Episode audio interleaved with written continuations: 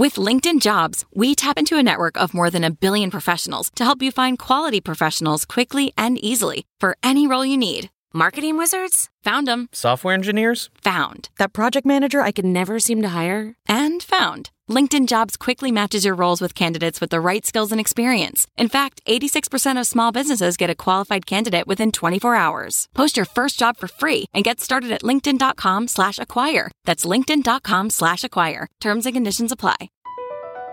BP added more than $70 billion to the U.S. economy in 2022. Investments like acquiring America's largest biogas producer, Archaea Energy, and starting up new infrastructure in the Gulf of Mexico. It's and, not or. See what doing both means for energy nationwide at bp.com slash investing in America.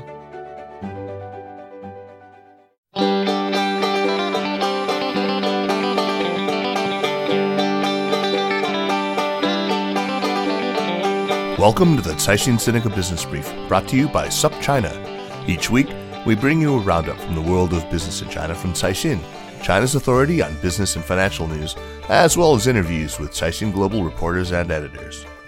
I'm Kaiser Kuo from the Sinica Podcast. The weekly podcast may be a day late this week, but it is still packed full of vital information. We've got good news if you are a foreign company looking for Chinese investment. We have bad news if you were holding shares of flying taxi company EHang last week, and why, if you haven't landed an interview with Apple CEO Tim Cook by the age of 22, you might as well just give up. Here's everything you need to know about China and the world of business this week. The first ever modern railway in Laos is slated to open for use in December 2021, promoting wider people's exchanges and new business opportunities. Importantly, it is being seen as a major achievement for China's Belt and Road Initiative.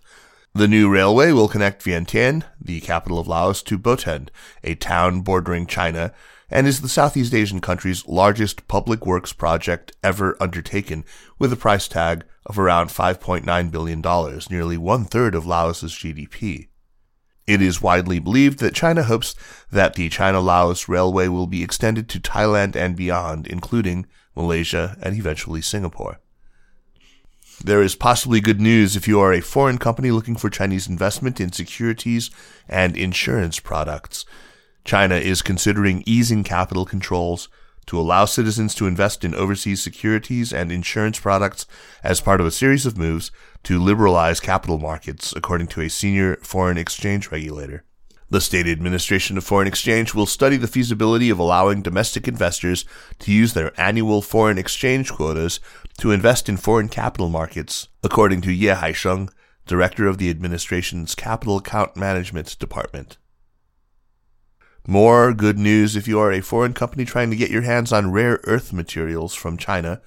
Beijing increased its rare earth mining quotas for the first half of the year to a record level of 84,000 tons, a 27.6% jump from a year earlier, according to a statement released by the Ministry of Industry and Information Technology. The total quota for rare earth smelting and separation has been set at 81,000 tons, also a 27.6% hike from a year earlier, according to the statement.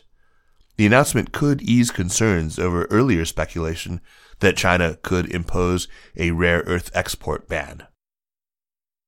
EHang Holdings Limited, the Chinese startup that hopes to revolutionize short distance transport with its self flying vehicles, has become the latest victim of short sellers.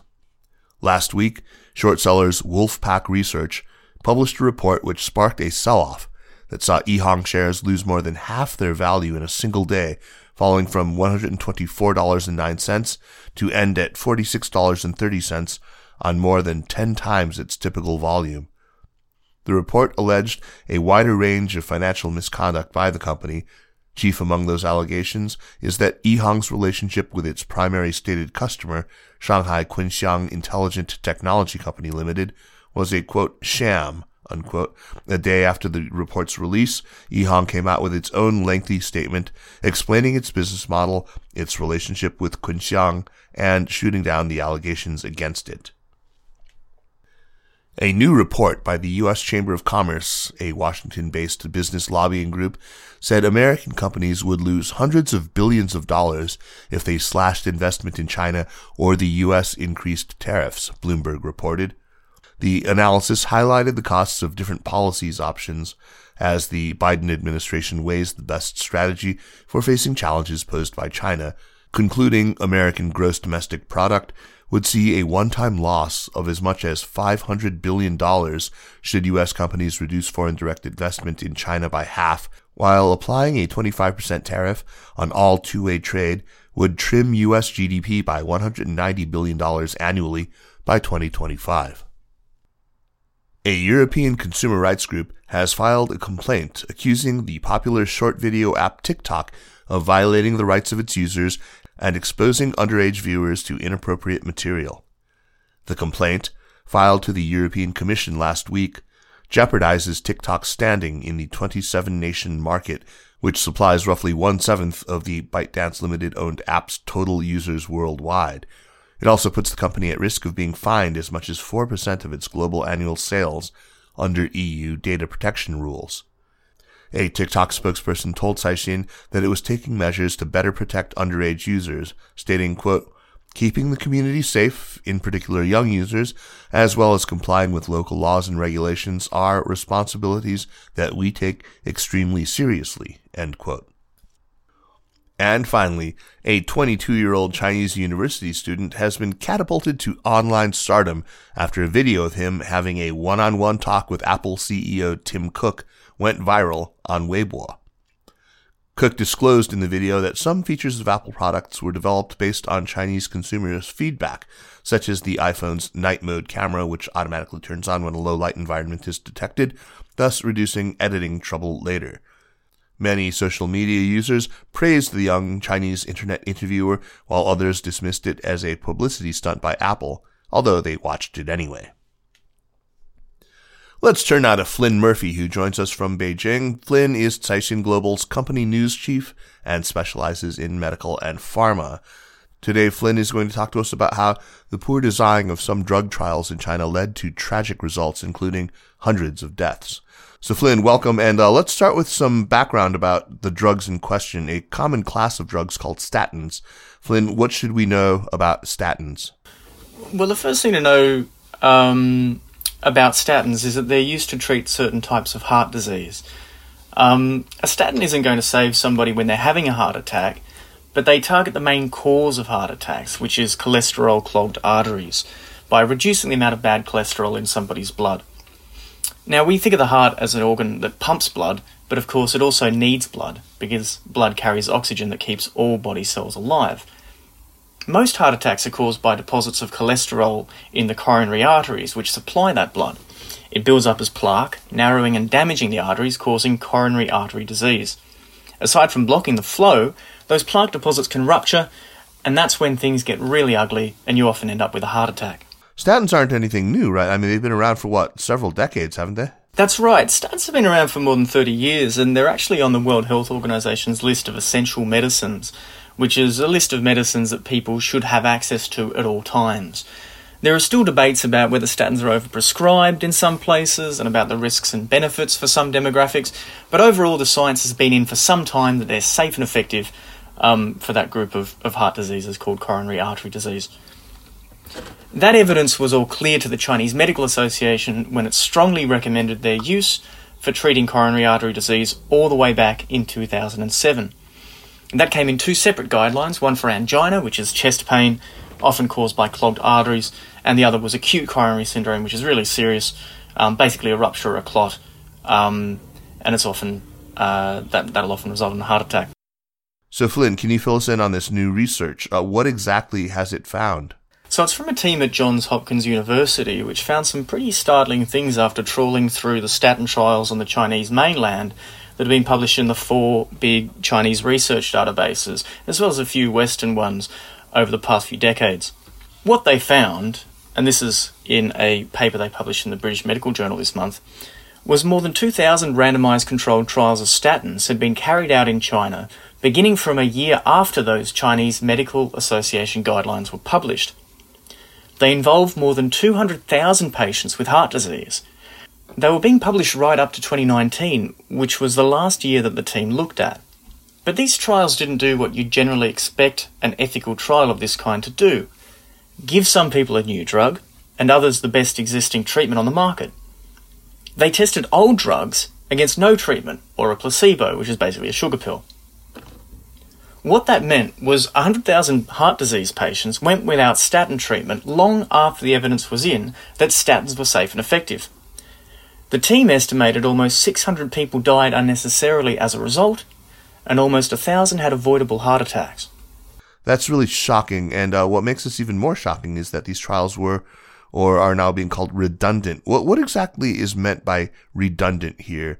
Uh, that they were totally unnecessary? That's right. So the researchers labelled them redundant trials because they were basically unnecessary in their view. Now, it's not uncommon to study drugs that are already on the market, but when you already have a treatment you know works, performing placebo or no treatment trials can create all sorts of ethical issues. In fact, only 265 of the 2,000 redundant trials reported approval from an ethics committee, despite Chinese law requiring institutional ethics approval for all human trials. The Johns Hopkins researchers said it's not clear whether that's because they didn't get approval, or didn't apply, or because they didn't put it in their study. But experts told me it was very hard to imagine why trials like this would have been approved on ethical grounds. Hardly any of the papers have reported their funding sources either. So I guess the big question is why were these trials carried out in the first place? Yeah, so the why is the question that the researchers weren't able to answer. And they've opted not to publish any of the names of the trials, the scientists involved, or the journals they were published in. I did push for that, but they basically said this isn't about pointing fingers, it's a wider systemic issue, and it would be unfair to suggest researchers and journals are solely responsible. And they say it's likely much bigger than statins. That also makes it tough to verify whether any of the studies were fake. One of the researchers told me that research misconduct could be among the reasons why so many unnecessary trials were published. Some of the papers were suspicious, they shared similar wording or even some of the same results, but they said there was no concrete evidence of fraud. I do think we need to assume these trials really were carried out and did involve real people, unless evidence emerges to the contrary. What's interesting is that the paper was conceived by a couple of researchers from China who wanted to take a look at the quality of some of the randomized controlled drug trials coming out of the country. They only used statins as what they called a microcosm of the broader issue. And they said the problem of redundant trials in China might be far more widespread. Well, Flynn, thanks for filling us in on this truly devastating story. And uh, you'll be able to hear the full story as an audio story on Friday, U.S. time, if you subscribe to China Stories. Flynn, we look forward to having you back on the show soon. Thanks, Kaiser. Thank you, Flynn. And that's it for this week. Thanks for listening. The Caixin Sinica Business Brief is produced by Kaiser Kuo and Nandini Venkata with stories from the staff of Caixin Global. Special thanks to Li Xin and Marcus Ryder of Caixin Global. Thanks to Spring and Autumn for the music. Hear stories from Caixin Global, SupChina, and many other China focused outlets on the new China Stories podcast. And for daily news and views, make sure to subscribe to SupChina Access for our daily newsletter. Find us at supchina.com. Thanks for listening, and we'll see you next week. Take care.